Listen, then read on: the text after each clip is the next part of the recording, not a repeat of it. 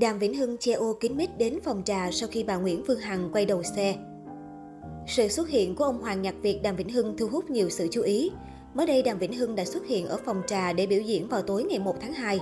Nam ca sĩ được vệ sĩ dùng ô đen bảo vệ trước đám đông tụ tập trước cửa phòng trà. Đàm Vĩnh Hưng nhanh chóng bước đi vào nơi biểu diễn trong tiếng hò hét. Vệ sĩ đi sát cùng nam ca sĩ đồng thời yêu cầu đám đông di chuyển khỏi cửa phòng trà. Nhiều người cho rằng Đàm Vĩnh Hưng có thể lo lắng bầu không khí căng thẳng diễn ra trước đó nên mới di chuyển nhanh chóng vào bên trong. Trước đó không lâu, nữ doanh nhân Nguyễn Phương Hằng cũng đã xuất hiện tại nơi này. Cụ thể, bà chủ của Đại Nam bước xuống từ chiếc xe hơi sang trọng giữa đám đông. Nữ đại gia lộ diện trong bộ cánh vàng nổi bật cùng chiếc nhẫn kim cương trên tay. Bà Phương Hằng chào mọi người, đồng thời yêu cầu đám đông giải tán trước phòng trà. Dứt lời, nữ đại gia trở lại xe riêng và di chuyển khỏi đây. Sau đó, ngay khi trở về nhà, bà Phương Hằng đã lên sóng livestream chia sẻ lý do mình quay đầu xe.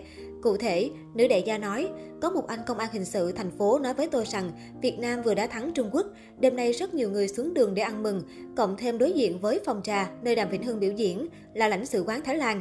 Họ gọi điện phàn nàn về vấn đề dân tình tụ tập quá đông trước cửa phòng trà. Vì an ninh quốc gia cho nên nói rằng là tôi phải hợp tác, nếu không thì sẽ rất là ồn ào. Trước đó, tại đây cũng đã xảy ra vài vụ đánh nhau và chửi nhau. Tôi hiểu ý các anh chiến sĩ công an, nên tôi quyết định ra về để cho mọi người giải tán. Tất cả là vì an ninh quốc gia và sự bình yên của đất nước, nên tôi ưu tiên và không để bất cứ chuyện gì xấu xảy ra.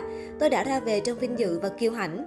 Được biết, tối ngày 1 tháng 2, tức mùng 1 Tết, ca sĩ Đàm Vĩnh Hưng sẽ có buổi trình diễn tại phòng trà. Trước giờ diễn, nhiều người tụ tập hai bên đường để chờ đợi.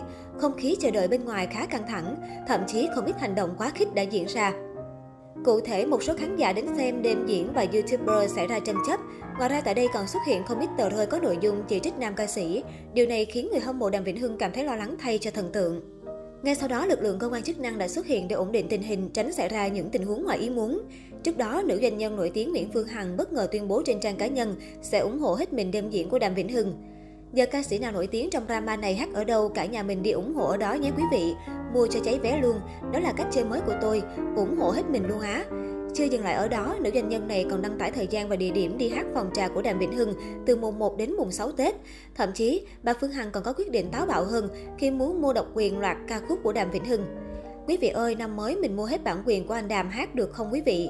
Thích gì mua đó, năm nay không làm từ thiện nữa nên xài tiền được không quý vị? Mua hát mình cho vui nha quý vị. Nữ đại gia tuyên bố. Bài đăng này đã được chia sẻ rộng rãi trên mạng xã hội, không ít người so sánh tuyên bố này với việc Nathan Lee mua độc quyền toàn bộ hit của Cao Thái Sơn. Một số cư dân mạng tỏ ra choáng váng với tài sản và bước đi không thể ngờ của nữ doanh nhân.